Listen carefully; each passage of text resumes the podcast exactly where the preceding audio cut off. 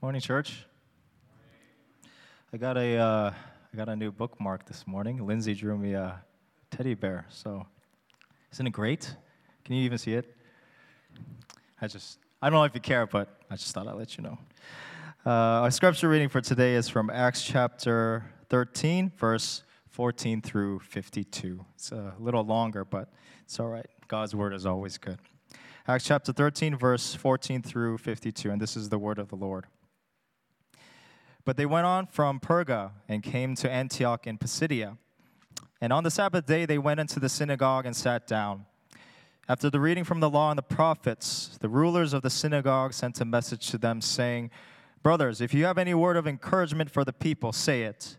So Paul stood up and, motioning with his hand, said, Men of Israel and you who fear God, listen. The God of this people, Israel, chose our fathers and made the people great during their stay in the land of Egypt. And with uplifted arm, he led them out of it. And for about 40 years, he put up with them in the wilderness. And after destroying seven nations in the land of Canaan, he gave them their land as an inheritance.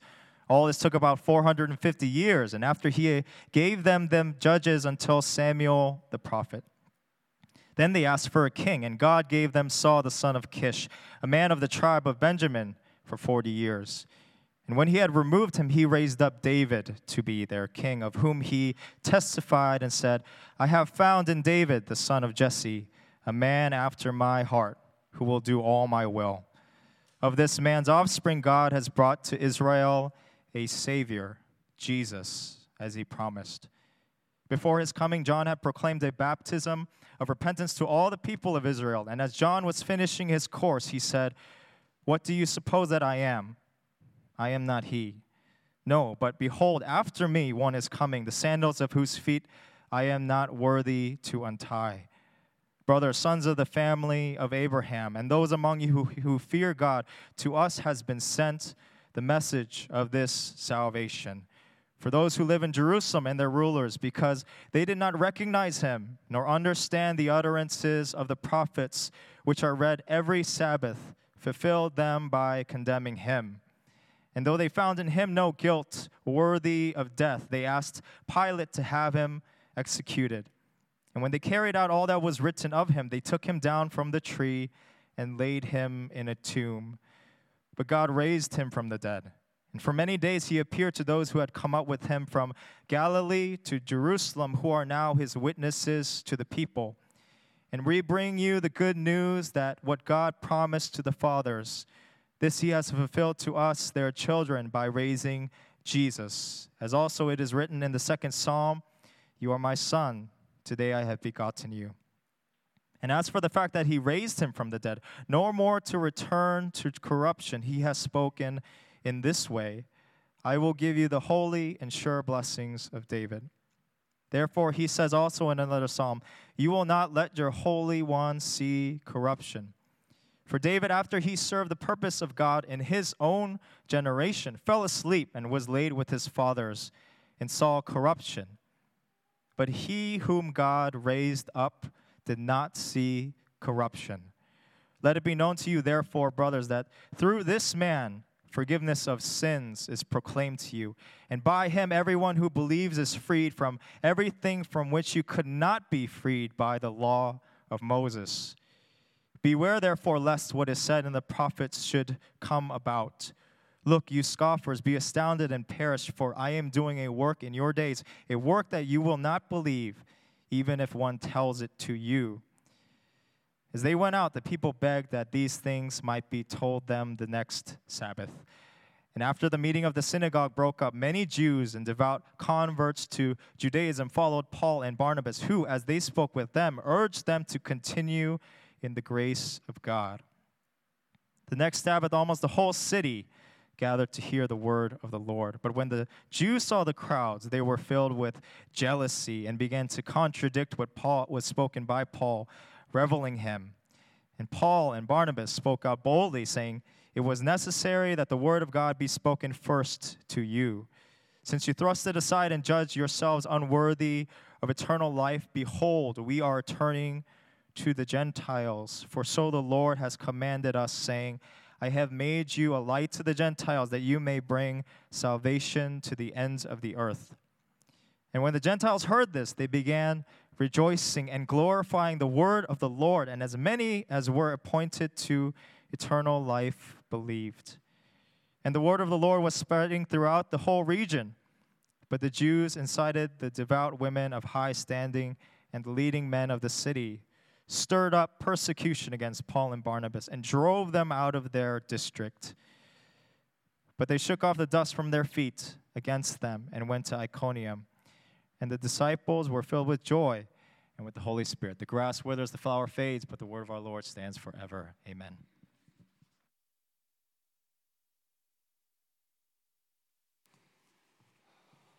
Good morning, everybody. It's good to see all of you. I'd like to welcome Jay and Grace, who are with us for the first time. Uh, Jay and Grace, where are you sitting? Over there. Welcome. Uh, let's give them a warm cornerstone welcome.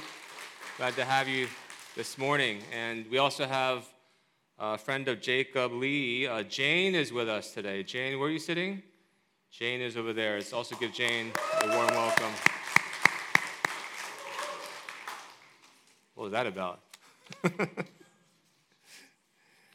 Something I don't know? All right. Um,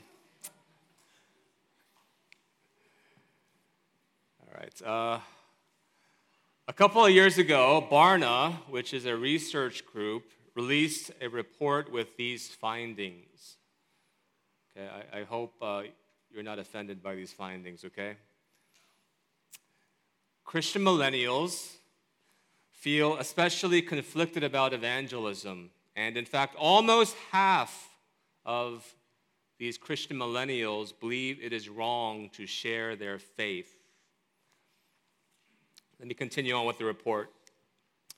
Interestingly enough, the millennials feel most equipped to share their faith compared to Gen Xers and Boomer generation. So they're very confident that they can share their faith. They believe that they're gifted at sharing their faith.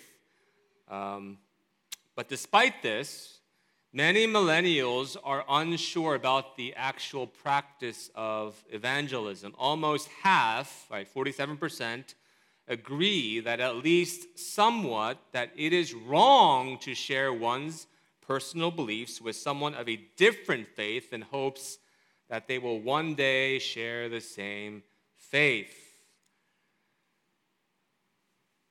Gen Xers, they're at 27%. Uh, boomers, they're at nine, 19%, as opposed to 47% of millennials believing this, right? And it says also that though Generation Z, or teenagers, were not included in this study, their thoroughly post Christian posture will likely amplify this stance toward evangelism. It's a very negative stance, right? Not a good trend we're seeing here. David Kinnaman, president of Barna Group, says that this study highlights a need for Christians to bolster their confidence in certain convictions, among them, the belief that evangelizing others is actually a good and worthy investment. Cultivating deep, steady, resilient Christian conviction, Kinnaman concludes, is difficult in a world of you do you or don't criticize anyone's life choices, or emotivism, the feelings first priority that our culture makes a way of life. So there are definitely obstacles, but trend is not good at all. Is this, brothers and sisters, how some of you think as well? Or do you believe that it is wrong to share one's personal beliefs with someone of a different faith in hopes that they will one day share that same faith? If that's what you believe, uh, I want to challenge you this morning. Can you really claim to be a Christian? If there's any of you who really believe that the gospel should not be shared with others, by the grace of God, I am hoping to persuade you this morning to think otherwise, because it is not right to think that way. You are, at best, a confused believer, and at worst, you may not be a believer at all. Today, I've organized a message around three questions. Question number one What does it mean to proclaim Christ, and why is there division even over this basic idea among Christians in our day? Question number two When is it appropriate to shake the dust from our feet and move on, as we see happening here in our passage today? And question number three How is it possible to respond to persecution with joy and being filled with the Holy Spirit, as we also see in, in our passage this morning? So, question number one, and i am going to spend the most time on this, so question two and three will be rather quick. Number one, what does it mean to proclaim Christ? And why is there division even over this basic idea among Christians? Well, one reason why there's division is because there's disagreement on even the most basic question of who Christ is. Who is Jesus Christ? And, and how are we to present this Christ to others? You know, is he truly the only way to be reconciled to a holy God, or is he just one of many ways we can find peace with God? There's disagreement even on that most basic question. Another reason why there's division, even over this basic idea is because Christians are divided over how they think the church should be perceived in this world or by this world. You know, you sometimes hear, you know, you conservatives, if, if you keep on calling out sin, right, if you keep on, on blasting the world and, and calling the, the world to repent of their sins, don't you realize that we will be perceived as judgmental and mean spirited. Can't you see? It makes our evangelize, evangelizing more difficult, don't you realize? That's one of the claims. So there is a real divide between what I would call the truth and orthodoxy camp versus the empathy and respectability camp. Right? The two camps are in tension, and I realize, you know, I, I I'm aware that it's, it's not just, it's not a really black and white thing. There's a, there's a spectrum, and, and so there are a variety of uh, viewpoints on that spectrum. But the older generation in general, okay, in general, they tend to lean toward making sure that the church does take a clear and public stand on the great moral issues of our day, even if it means turning people off in the process. And the younger generation in general tends to lean toward wanting to earn the trust and respect of the unbelieving world. But that usually means avoiding direct confrontation and speaking less clearly on these matters. You know, one of the common expressions that these younger Christians like to use is we must speak winsomely into the culture. You know, winsomely, whatever that means. Usually that means vaguely, right? Non confrontationally. My position is this we obviously do not want to needlessly turn people off by de- deliberately being rude and obnoxious, like the Dunkin' Donuts employees every morning. Andrew always he picks up Dunkin' Donuts on Sunday mornings, and he's always like grumpy walking in. And they were so mean to me today, you know. I mean, bad service is one thing, but once it becomes snappy, I said, Andrew, that's the time you shake the dust off your feet and you find another place to go. we, we, we ought not to needlessly turn people off by being mean spirited, but making a clear public stand on the great moral issues of our day and speaking clearly on matters that Scripture itself is clear about should never be compromised, no matter how the world chooses to react. Is that such a controversial position? If you're not fully convinced, let me try to further work on your heart this morning. Let me try to further persuades you through, through God's word. Okay? So let's turn to God's word. In our passage today, our author Luke records the sermon that Paul gave in the mountainous region of Antioch Pisidian. It's Paul's first recorded sermon. And just like Stephen and Peter, who preached before him, the Apostle Paul, unsurprisingly, is, is very clear in what he says, and he is not afraid to offend his listeners.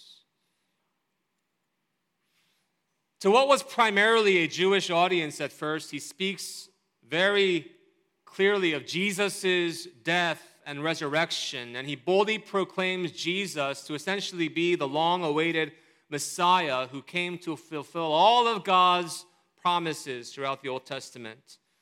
And this did not sit well with many of the people in the Jewish establishment because to proclaim Jesus to be the Messiah was not just some personal spiritual statement that had no public or political implication. It was a highly charged political statement to say Jesus is the Messiah because it meant that Jesus was not only the Savior, but He is King of kings and Lord of lords. And if that's true, would have meant that the Jewish establishment would have had to give up their power and they would have to start submitting to the true king, Jesus, from that point on. It would have flipped their world upside down. This was a clear case, brothers and sisters, of sharing one's personal beliefs with someone of a different faith in hopes that they will also one day share the same faith. That's what evangelism is.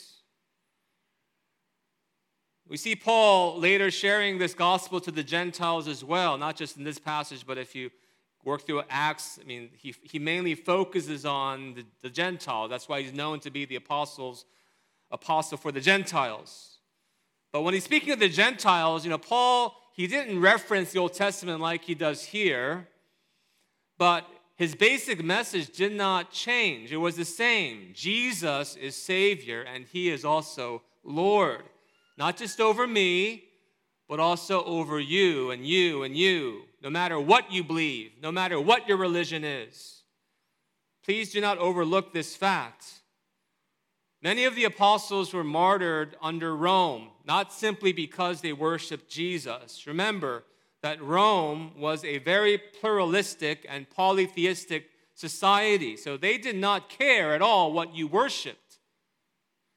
The apostles were martyred because they preached a Christ who was greater than Caesar and greater than the glory of Rome.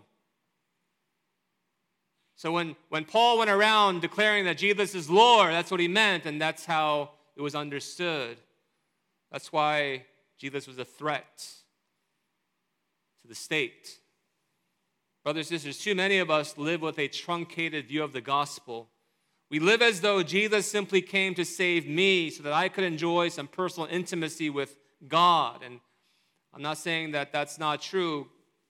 You should enjoy personal intimacy with God, but that cannot be the extent of your view of the Christian faith. Your, your, your faith is not meant to be a privatized faith that just simply serves you. When the Bible says that Jesus has all authority in heaven and on earth, it means that Jesus' words have authority over every person, over every tribe, every nation, every tongue.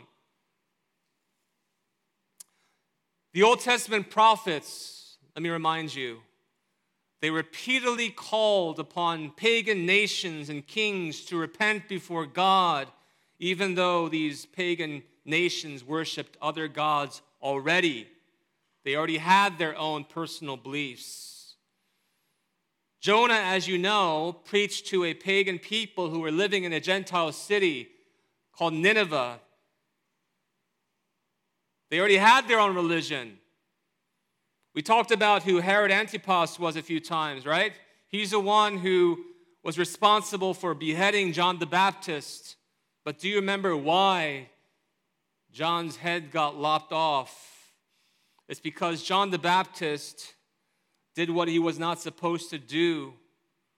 He called out Herod for his sexual immorality, but didn't John know that Herod didn't really care anything about following God's law? Why would he demand that this wicked Herod submit himself to God's law, and yet he did. he called this king to repentance. Brothers, sisters, please do not live with a truncated view of the gospel. The gospel is a declaration that Jesus is both Savior and Lord. He is King over every nation. The gospel is not a message of how you can enjoy your little private powwow with Jesus. Jesus came to them and said, All authority in heaven and on earth has been given to me. Therefore, you go and you make disciples of all nations, baptizing them in the name of the Father and Son and the Holy Spirit, and teaching them to obey everything I have commanded you. Knowing that that's a scary thought for mere mortals, he concludes with, And surely I am with you always to the very end of the age. So take heart, you go, you share this message with all nations. You know, one key tactic that Satan uses to silence Christians and to hinder the progress of God's kingdom is to deceive us into thinking that we are to keep our faith private. That's why every secular culture throughout all of history, including the Babylon of the Old Testament, including Rome of the New Testament, and including our own government in our current day, all of these governments, they seek to pressure its citizens into privatizing their faith. Believe what you want in private, Shadrach, Meshach, Abednego, but you cannot bring your religion into the public square. If you see that statue, you bow to it. I don't care what you do in private. When you come out in public, you bow down to the state. Same thing in Rome. I don't care what you do in private. When you come out in public, you bow down to Caesar. You can believe whatever you want to believe as long as what you believe does not contradict what the state believes. Several years ago, I had an interesting conversation with someone who was working in our government. And he was saying, Pastor,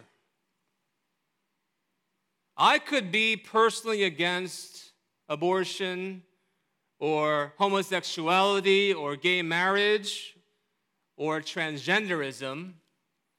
But if my boss at work asks me to draft a workplace policy or do something that goes against my personal beliefs, I would have no problem doing it. You know why? Because I believe in separation of church and state.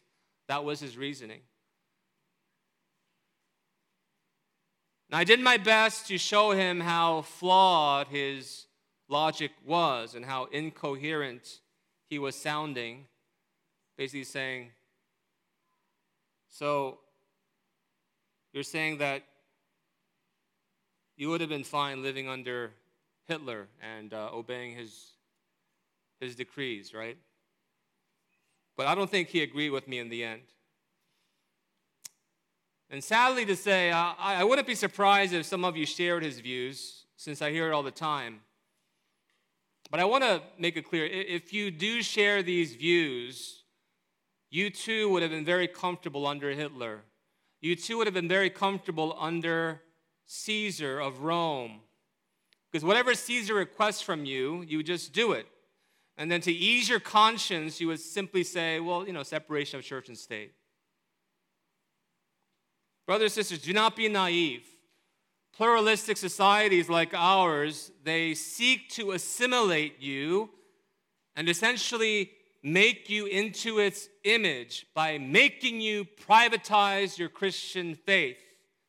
That's how it is in a secular society. Because if God is not king, then who else is king? Well, the state is king. So you must bow down to the state. And guess what? The state promises to take care of all of your needs is how that logic plays out. The reason why I believe that Satan is ultimately behind this tactic of privatizing our faith is because, for whatever reason, it's only the Christian faith that gets repeatedly shunned from the public square, while virtually all other faiths and religions tend to enjoy free rein. In other words, so it's okay to, to shape public policy based on one's atheism. Because that's not a religion, right? Wrong.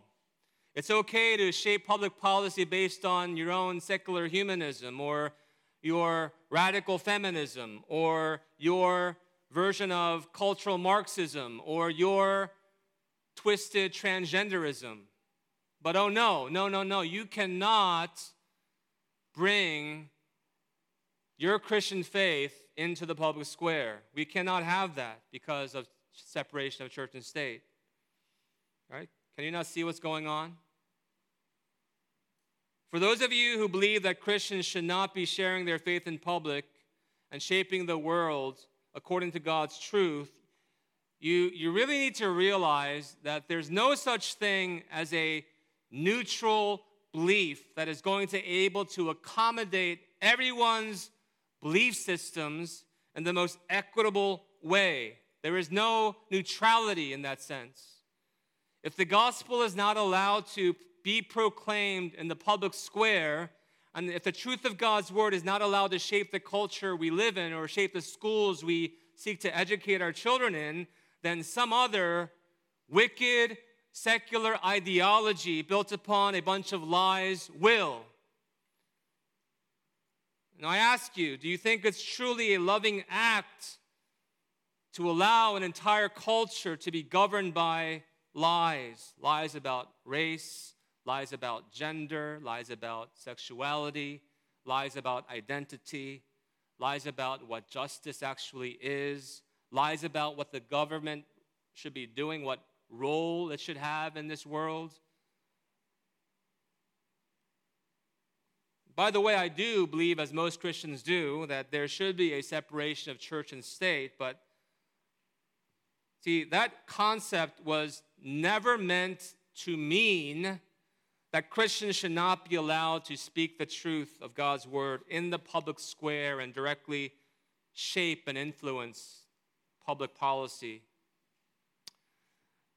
Jesus is Lord over all things. It means that he is Lord over all earthly governments as well. Question number two When is it appropriate then to shake the dust off from your feet and move on?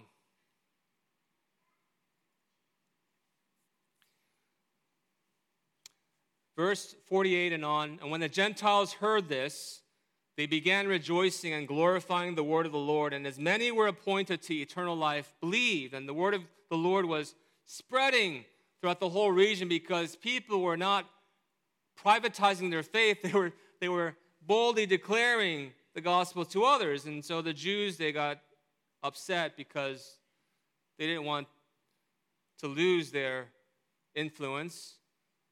The Jews incited the devout women of high standing and the leading men of the city, stirred up persecution against Paul and Barnabas, so they made Paul and Barnabas' life miserable, and drove them out of their district.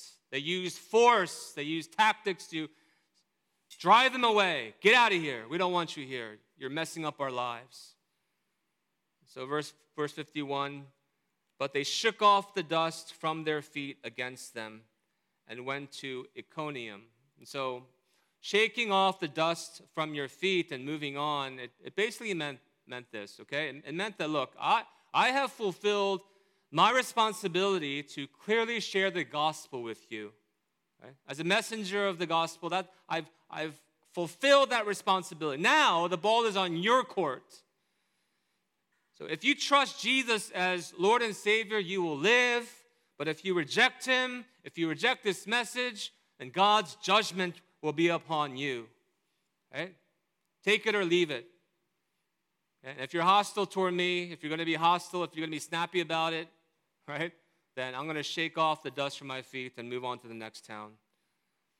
In, in some real way, this actually gives me great comfort because this makes it very clear to me that my responsibility as a messenger of the gospel is not to make sure that everyone I share the gospel with becomes a convert, you see.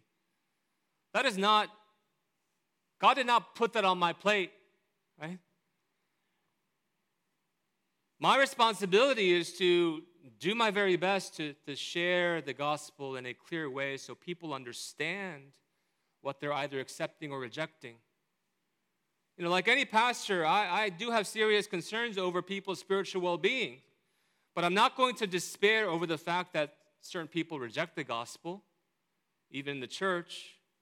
You know, the thought, the thought that my own child or children may never truly know the Lord, it does break my heart, but I'm not going to raise my fist against God if things don't turn out my way. Because my responsibility is not to make sure that they become a Christian. That's in God's hands ultimately. My responsibility is to make clear the message of the gospel, not to dilute it by taking away anything from it or to confuse it by adding other requirements to it, whether I'm a pastor of a church or a father in a home. My responsibility is clear.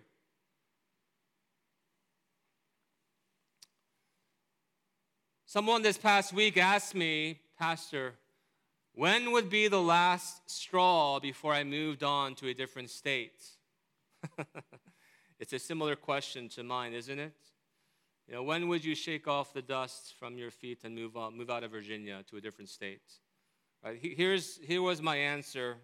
It was through email, okay? I'll share a portion of my answer. Essentially, this is what I said Moving to a less authoritarian state has always been an appealing idea but a big part of being in ministry means you are to serve in places that are less appealing. Right, do you like that one? But I, can, I, I said more. I wrote more. But I suppose the last straw, the last straw would be when the government strips our rights to freely educate our children, or when the government pre- prevents, prevents pastors from speaking the truth. If that day ever comes, I can see myself calling people to relocate for their own sake and for the sake of their children. That was my basic answer. And it is scary, you know, because uh, I know people are out there and you see them all the time in the news and on social media, but it, it's a scary thought to think that some people, if they had the actual power to do so, that they would, they would prohibit all homeschooling and private education options. Right? This is becoming more of a popular, popular view. And I tell you, if any of you actually held to such a belief, I would rebuke you strongly. Because that is not just a political opinion. That is a belief in direct opposition to God's word, which gives parents the primary responsibility and freedom to instruct their children. So when the government or anyone else tries to take away that basic right that God gives the parents, that basic freedom, then that's when you and I are allowed to say, no, you've gone too far. and you shake the dust off from your feet and you move on. Question three How is it possible to respond to persecution with, with joy? Isn't that kind of odd? Verse 52 And the disciples, after shaking the dust off from their feet, they, they were filled with joy, it says, and, and also with the Holy Spirit. My question is this why weren't they angry instead and frustrated by the lack of kindness or appreciation shown in this town? And the short answer is that it's because the power of the gospel changed them.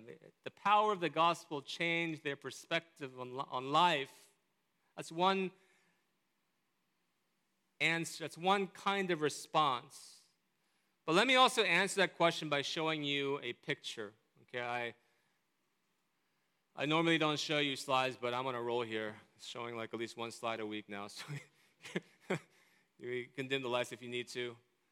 Oh my goodness, what is that? Right, what is what picture is that? That is a picture of Antioch Pisidian, right? The mountainous region of Antioch Pisidian.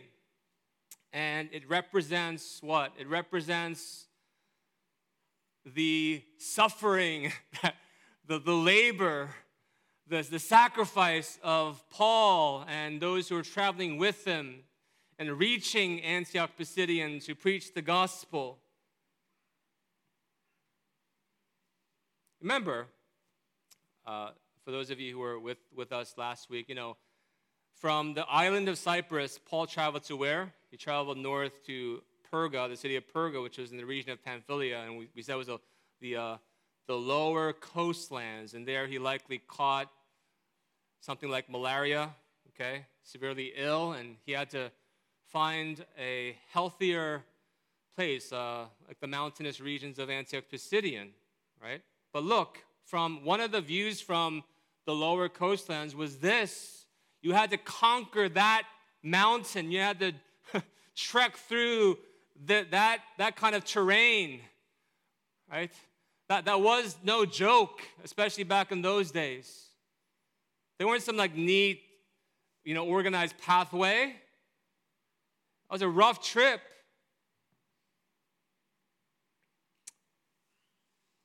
When Paul later writes about being in danger of robbers and, and toiling through many sleepless nights and hunger and thirst, right, and cold and exposure, I'm sure those mountain roads had something to do with that. I think about what, what that mountain represents in your life. You know, it, it's common, isn't it, for people to find their identity in things like this and to become angry and, and frustrated when others don't recognize how much you've actually sacrificed for them. I've journeyed through mountains for you.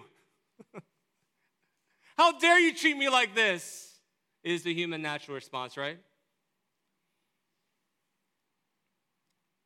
Christians are to be different because our identity is not in the mountains we conquer we do not boast in our own accomplishments. We do not esteem ourselves based on what we have done in this life. When appropriate recognition is not given, we do not respond in anger or with a vengeful spirit. Rather, we shake the dust from our feet and we walk away rejoicing. How is that possible?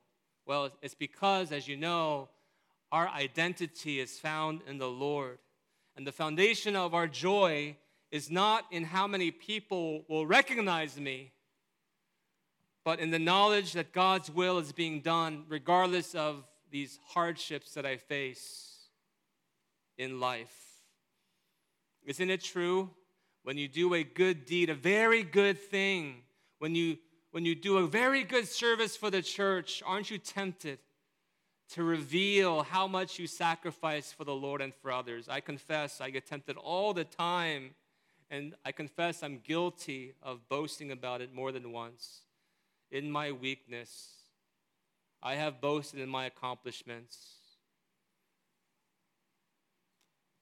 In contrast, I know some of you who have quietly labored behind the scenes to make this ministry possible over the years. And I'm so thankful for your humility. You are a better Christian than I am. and I also say this I wouldn't be surprised if there are several of you who served quietly, even without me knowing. And that's not easy to do. I noticed, you know, uh, during most of 2020 and 2021, our, our basement kitchen was pretty filthy because we were having this like pretty uh, significant painting project being done downstairs. And so all the supplies were kind of scattered about and things were getting very messy and disorganized in the kitchen downstairs. But, you know, one day, And this is after, this is after like for many weeks, I was like, okay, I'll, I'll take care of it next week in my mind. I'll take care of it next week. I kept on delaying, delaying. And one day I come to church, I open the door and wow, what, what just happened? Everything's so neat. And someone came and, and obviously cleaned it up. And I had a list of people in my mind who could have possibly done this. I, don't, I still don't know who it is, though, right? I, I don't know who it is. So, whoever you are, God bless you. you have a true servant's heart, and I respect that. Okay? Right after 9 o'clock service, I, I, I look at the staff chat room, and, and our staff members are saying, Oh, it was me, it was me. No, they're joking. It wasn't them. It wasn't them. See, th- these guys are not godly, right? I'm just joking. How do people live in such a way? Well, it's because they don't seek the applause of man, right? They don't live to gain points from people around them. And that's an awesome thing. Right? They, they persevere in life as they fix their eyes upon the Lord and they simply seek the applause of God. That's who they live for. And it makes their life very beautiful and humble. And that's how these early disciples did it as well. They were not concerned, brothers and sisters, about how the world perceived them. And neither should we. I know that it's not always comfortable to listen to my preaching, okay? Even today, you're probably not comfortable, some of you. But please, do not be so concerned about how unbelievers will think of you. Oh, you go to that church? do not be so concerned about how unbelievers will think of our church, especially in this day and age where people, without any exaggeration, have completely lost their minds on pretty much every issue. Understand the times we're living in. You know, all other peoples, all other communities and institutions who reject God, they essentially are building on the foundation of sand. And you know what that means? eventually all of that will crumble. And it may not be that discernible now, but in the long run, the truth of God's word and the church, which is built upon the truth of God's word, will show itself to be much more beautiful and desirable and a lasting place than anything else you see in this world. So, with that confidence, brothers and sisters, would you please boldly and freely proclaim Christ, even if people happen to reject the message of our Lord? When they do, just shake off the dust from your feet and you be filled with joy and the Holy Spirit, knowing that the Lord is with you and He is pleased by your intention to honor Him in this life, even in the midst of your hardships. Let's pray together. Dear Heavenly Father, forgive us for being afraid and even embarrassed to share the truth of who Christ is and how salvation can be found in no other, and how there is now no condemnation for those who are in Christ Jesus, and how there is condemnation and God's just wrath poured upon those who are outside of Christ. Forgive us for being ashamed by such a message. Father, in an effort to love people well, including our own enemies, many Christians have gone too far and have become lovers of this world. And as a result, the church has become worldly and virtually indistinguishable from the world it's been called to reach. Many Christians, including Christian leaders, have been unwilling to clearly articulate what your word says in regards to sexuality or gender or marriage or love or equality or justice. Instead, they have foolishly adopted the world's definition of each of these terms and have grossly misled your sheep. I ask that you would rebuke and discipline these leaders and protect us from such lies of the world so that we would persevere on the narrow path that leads to life. And Lord, restore the joy of our salvation and the love that we once had of the good news of Jesus Christ so that we may be eager to share the good news to those around us. Lord, help us. In Jesus' name we pray. Amen.